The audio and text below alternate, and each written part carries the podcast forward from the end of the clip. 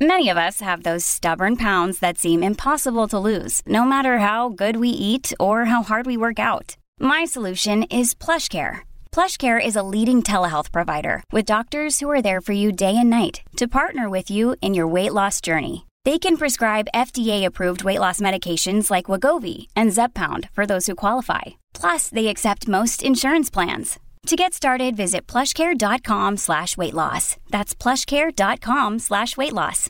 You're listening to the Dustin Gold Standard on Paine.tv.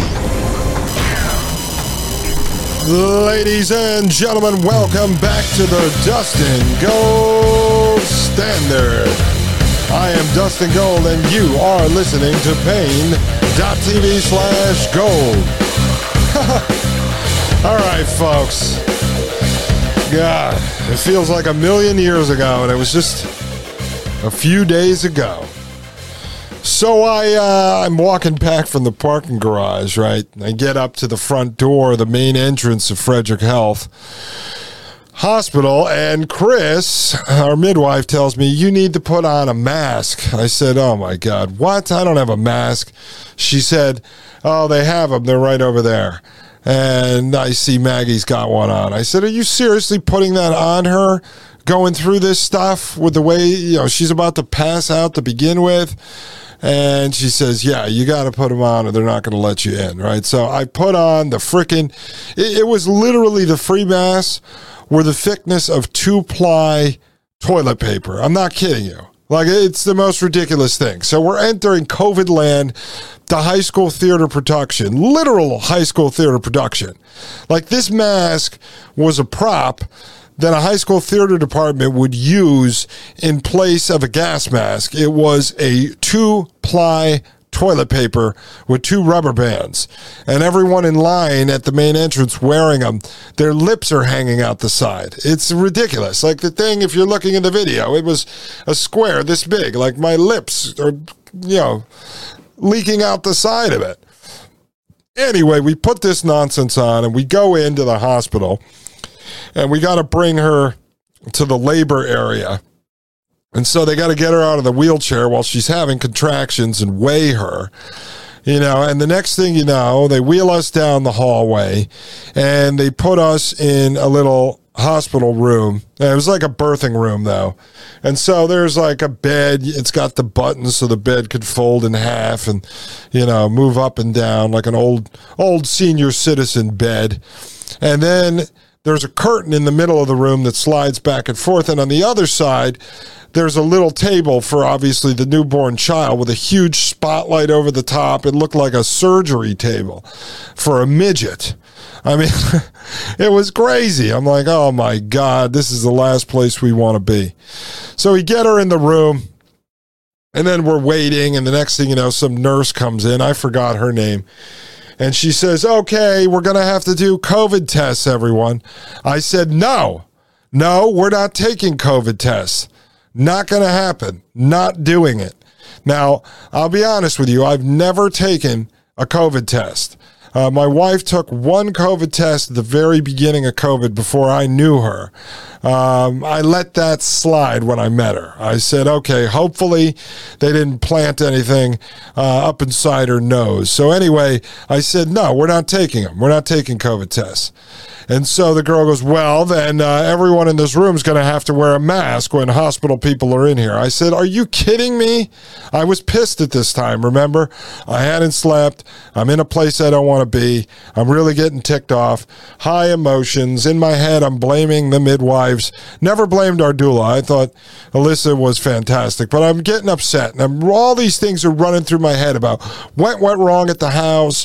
Why did this infection happen? Why weren't the midwives able to get her uh, to deliver the baby at home. You know, I'm trying to figure out who I'm going to blame for this situation. It's just how my mind started to work. And so I snap snapped at her. I said, This is ridiculous. I said, These masks are like toilet paper. They do nothing. I mean, why do you guys succumb to this? Why are you part of this?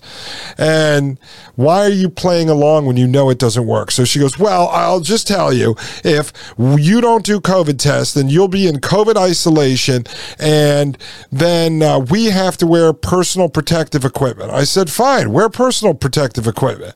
So they go back out in the hallway, and the midwife and the dude, the duel is like basically Alyssa's giving me a thumbs up. She thinks I'm a warrior, like I blast in the hospital system, and the midwife's kind of looking at me like, "Hey, you know, you got to chill out. You got to chill out." Now I find out from our midwife that she was once a nurse under the on-call OBGYN uh, doctor who's going to deliver the baby. So she said, Listen, I might have a little leeway because I used to work for this guy. You know, let's just see what happens. So, anyway, the nurse comes back in the room and now she's wearing two of these paper masks on her face. I'm not kidding you. Two of the paper masks and basically a piece of plastic. You ever see that really thin, crappy plastic for like a throwaway picnic table? Tablecloth, like the little red, white checker ones. But I'm not talking about with the felt in the back. I'm talking about the really thin ones, like you'd get for your kid's birthday party. Okay, it's one of those with two holes in it. It's basically a lobster bib that hangs down to about mid thigh. Uh, and and shaped like a cooking apron. Is it right? So it just covers like the, the middle eight inches of your chest going down to your mid thigh. And I just start laughing when she comes in. I said, Are you shitting me? Like, are you serious? Now, this is about 8, 9 o'clock at night on November 12th at this point. And so I, I just, I couldn't believe it. I was just so upset that this would happen. Now, I end up going out in the hallway. They've got a big sticker on the door that says COVID quarantine. And then it's got, um, like, uh, you know, the yellow and black striped crime scene tape. It's like an orange and uh, black, or like a bright red sort of uh, and black, all around the border of the door. So now we're in COVID lockdown. Uh, of course, I could walk in and out of the room anytime I want, but we're in COVID lockdown. And then they say you got to wear the mask when they come in the room. I said, We're not wearing the mask. This is ridiculous. We're not doing it. If you wear protective wear, good luck to you. You're protected.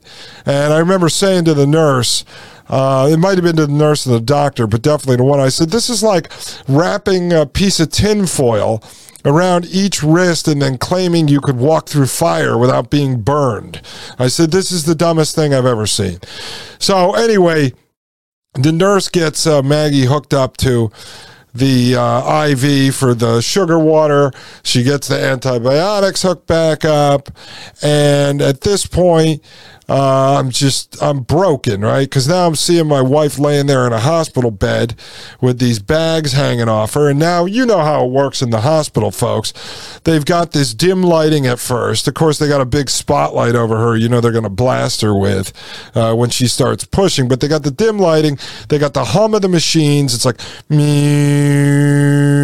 And then all of a sudden, they've got her hooked up to her uh, blood pressure. So you got the beep, beep, boop, boop, beep, beep beep, boop, beep, beep. Then they tell her that they have to put on the um, baby monitor, which goes around the waist. And then they have another monitor that goes around uh, up above the waist to monitor the contractions. Well, we didn't want the baby monitor. We really just wanted them to do Doppler radar checking with the little handheld.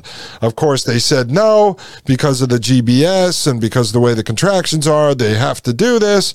So the next thing you know, you end up with the machines. Beep, beep, so now everybody's looking at the machines. You're addicted to the machines.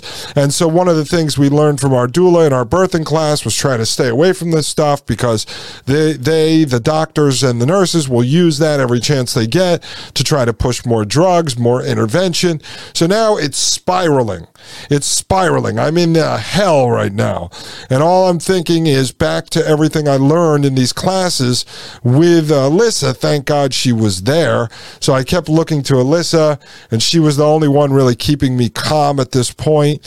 And so I've got to see my poor wife there with IV hanging out of her, antibiotics. It's just, it's like I failed. This is how I felt. And then I, I was just so upset. So the next thing you know, this Dr. Simonds comes in. I think it's S I M O N D S. Mr. Personality, folks. Mr. Personality. Dr. Simonds. And he comes in and he's already pissed off because one, the hospitals don't like when midwives transfer people from home birth. They believe home birth is highly irresponsible. It goes against the Rockefeller Medical Complex. So they don't like that. So this guy already has a chip on his shoulder. Uh, my midwife already had informed us that this was going to happen. And so then on top of it, he finds out that she is 42 weeks and at that time one day pregnant. That really ticks him off because they normally induce women at 40 weeks C section at uh, 41, right? So he is all ticked off, not having it. He comes in, he tries to lay out the whole fear factor and starts uh, laying out these scenarios. Now, he was aware of the situation we're in. He's aware that we denied the COVID test. So that was a good way to set this up as they kind of got that don't F with these people. Uh, they aren't going to fall for it right? And at this point, the nurse had already said, okay, we're going to do the eye ointment, we're doing vitamin K, we're doing the hepatitis shot.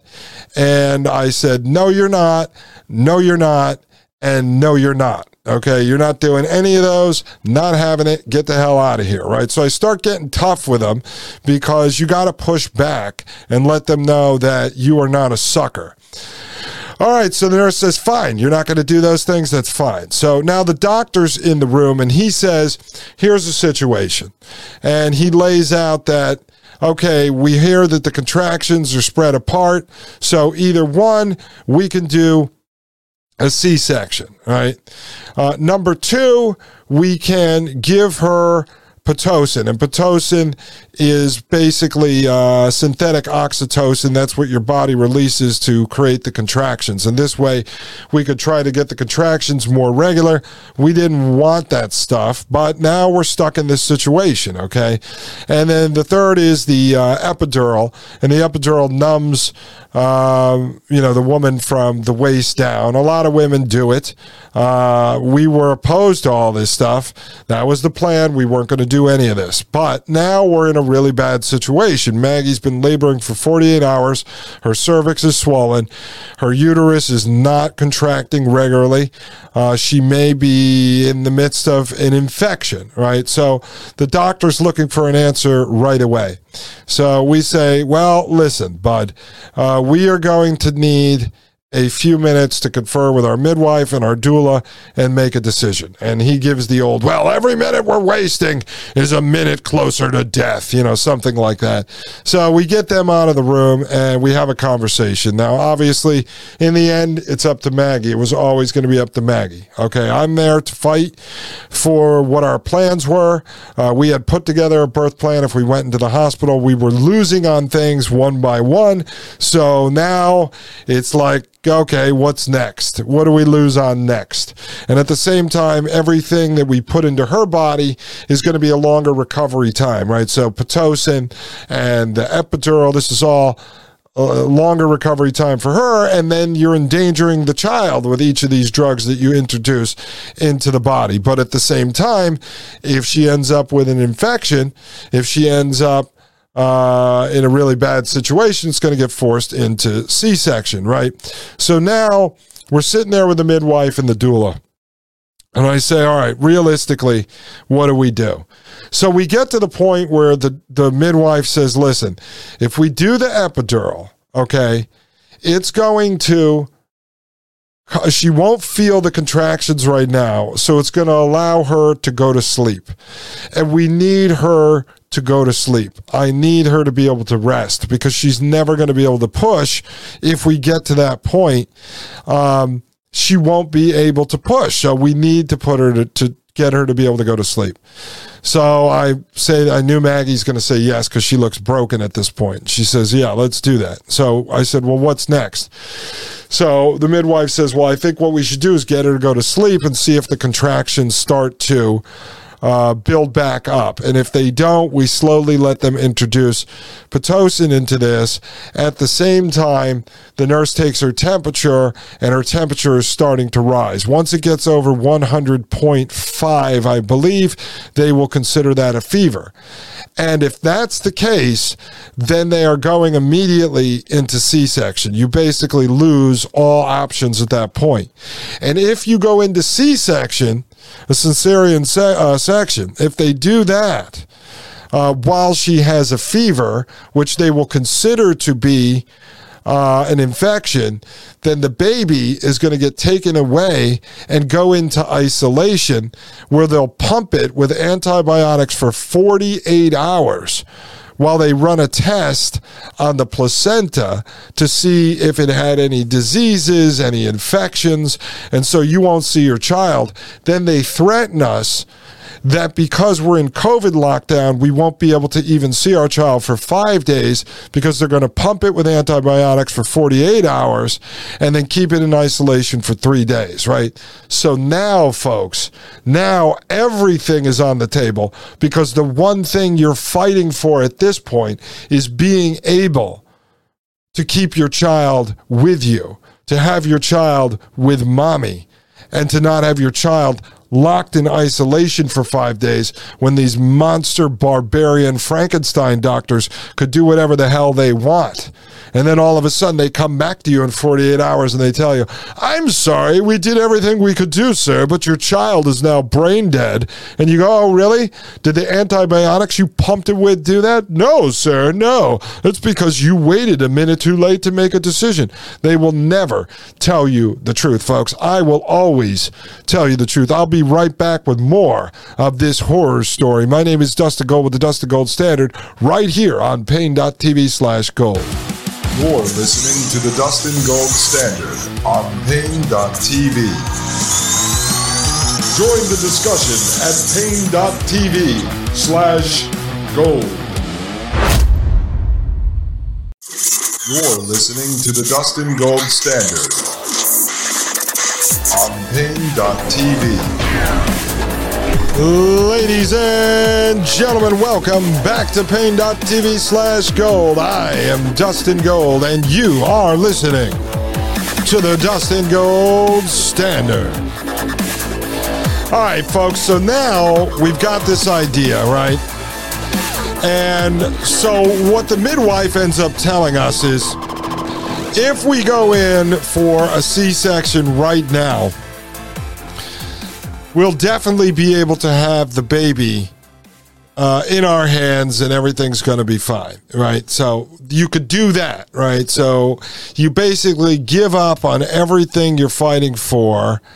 Uh, to get the C section, and then you get to have your baby. Or she says, I do think if she does the epidural, we can get her to go to sleep see if the contractions pick back up. We can all get a little rest, and then we'll make a decision about the Pitocin or C section. And at the same time, we could monitor this temperature.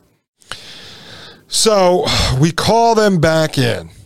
And at this point, it turns out there's a shift change, which is great. And this nurse, Poppy, comes in P O P P Y. She's about 30. I don't know. I can never really tell because she had a mask on. But what a gem she was, folks. And so she just takes care of Maggie like it, it was just frankly amazing. So we decided to go with this option, right? And I'm broken. I'm broken uh, because we're losing. I feel like we're losing because we're giving up everything we wanted to avoid. But at the same time, in my head, it hadn't clicked yet that I could wage a new battle in my mind, and this was to get the baby into the hands of my wife as soon as possible and not lose it. All right, that hadn't come into play with me yet. That that was now my mission, and at the same time, trying to let Maggie have a vaginal birth, which would at least be another win. And what I realized later into this process was that her starting to labor at home uh, and not be induced to uh, to kick off labor was already a win. That was already a win, and the fact that she fought for this long without passing out was also a win. Right. So there's a lot of wins in there that you're not thinking about as you're losing other battles. So we decide to do that. Next thing you know, they send this uh, Indian guy into the room who is the anesthesiologist, and he is like Mr. Sales Guy.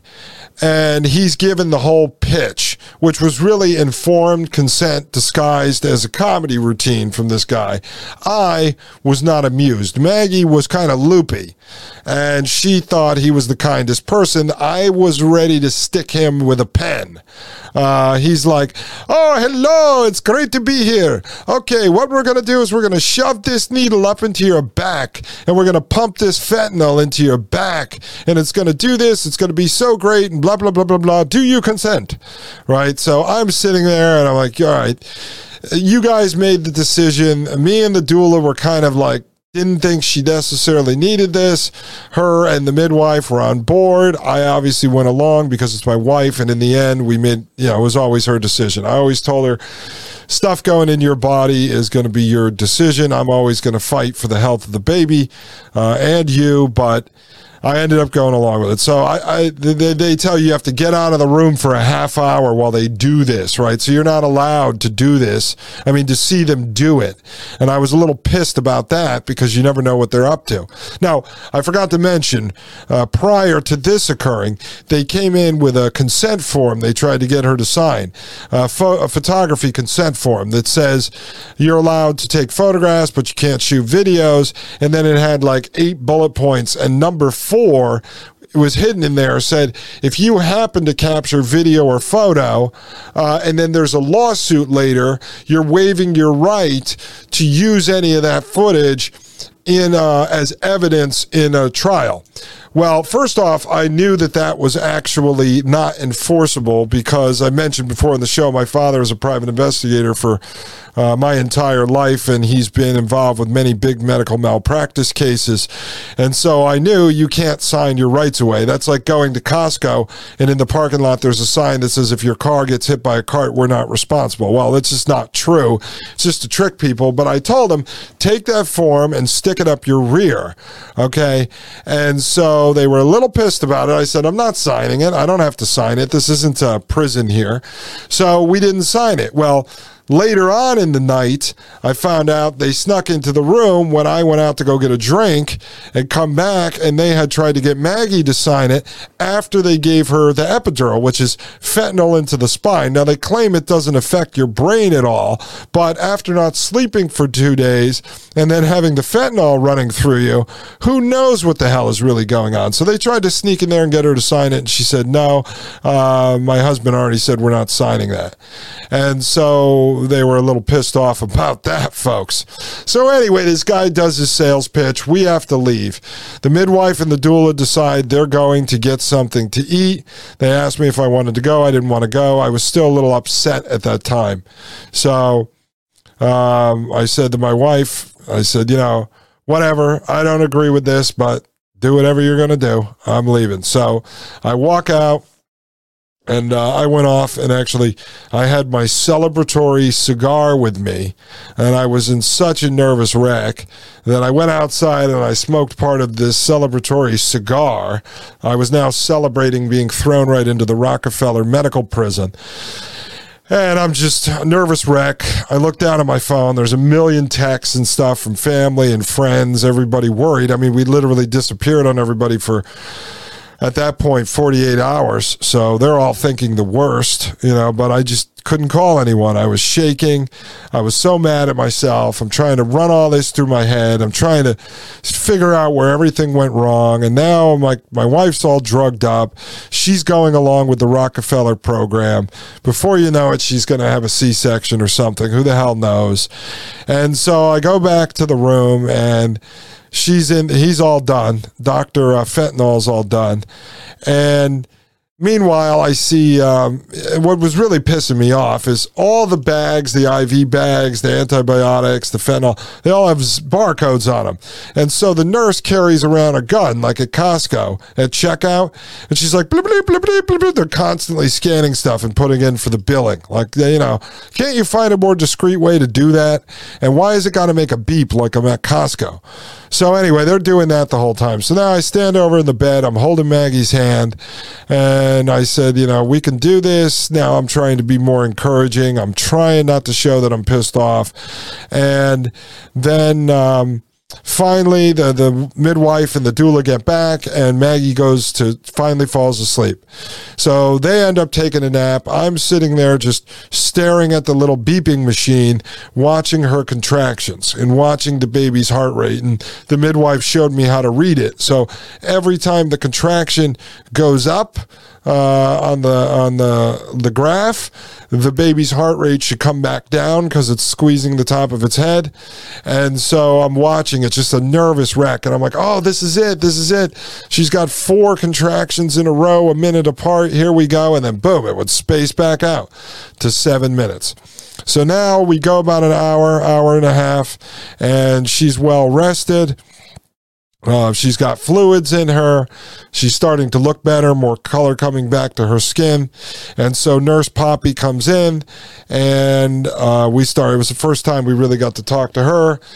And she takes her temperature. Now her temperature is rising. It's getting close. It was around 100, I think, or 100.3. If it went up 0.2 more, that was it. They'd call it an infection and she'd be in a C section. So we start talking to Poppy and we say, All right, listen you know, what could we realistically do? So Poppy says, I can do this.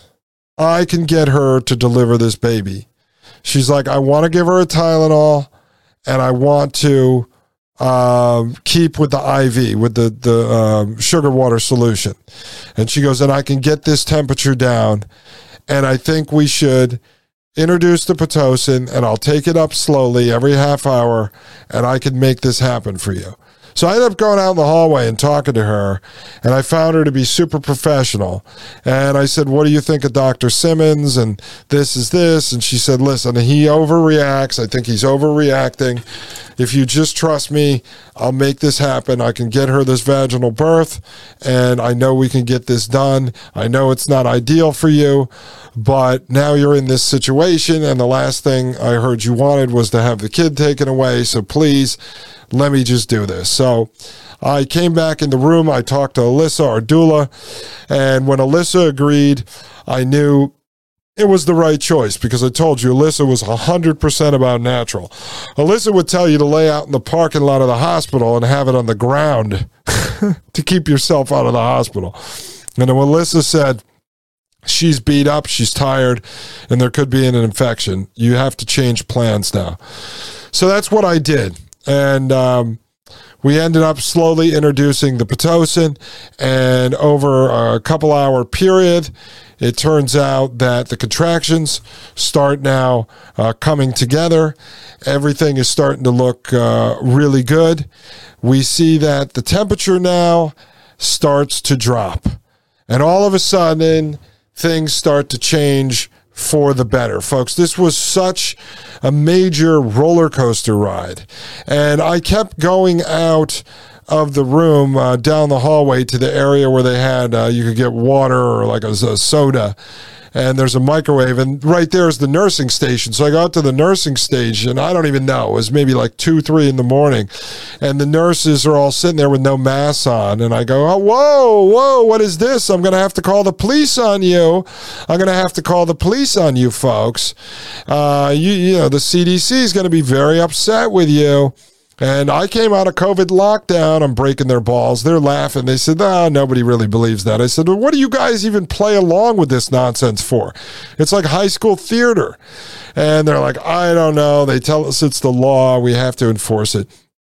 So it's a total joke. So now, for several hours, folks, it's like I'm going back and forth, in and out of the room. The midwife's taking a nap, our doula's taking a nap. They're all trying to rest up. I'm coming in the room. I'm watching this this uh, graph blip, blip, blip, blip, blip, blip, go up and down. I'm watching the baby's heart rate.